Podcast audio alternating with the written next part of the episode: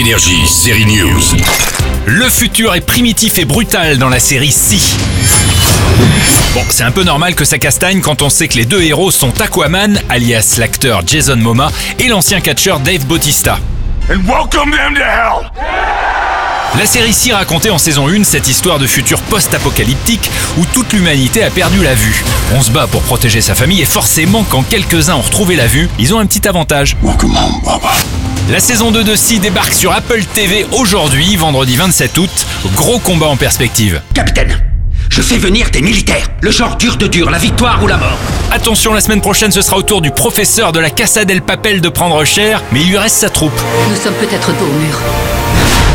Mais putain, nous ne sommes pas encore morts. La Casa saison 5 revient sur Netflix le 3 septembre, on en parlera dans le prochain série news et juste avant le jeudi 2, une nouvelle série débarque sur Canal+, ça s'appelle Shadowplay et ça commence avec ce générique chanté. To the depths of the ocean where all hope sank, ce n'est pas Billie Eilish, j'ai vu les 8 premiers épisodes de Shadowplay et on se laisse porter par cette enquête qui se passe à Berlin juste après le suicide d'Hitler et la déroute allemande. Le héros est un flic américain à la recherche de son frère chasseur de nazis. Ça manque de rythme parfois mais les personnages secondaires sont tous très bons. Alors je résume, la deuxième saison de Si sur la plateforme d'Apple, Shadowplay c'est inédit et c'est sur Canal+. Et la semaine prochaine on se retrouve pour la nouvelle saison de la Casa del Papel. Bonne série à tous. Énergie, série News.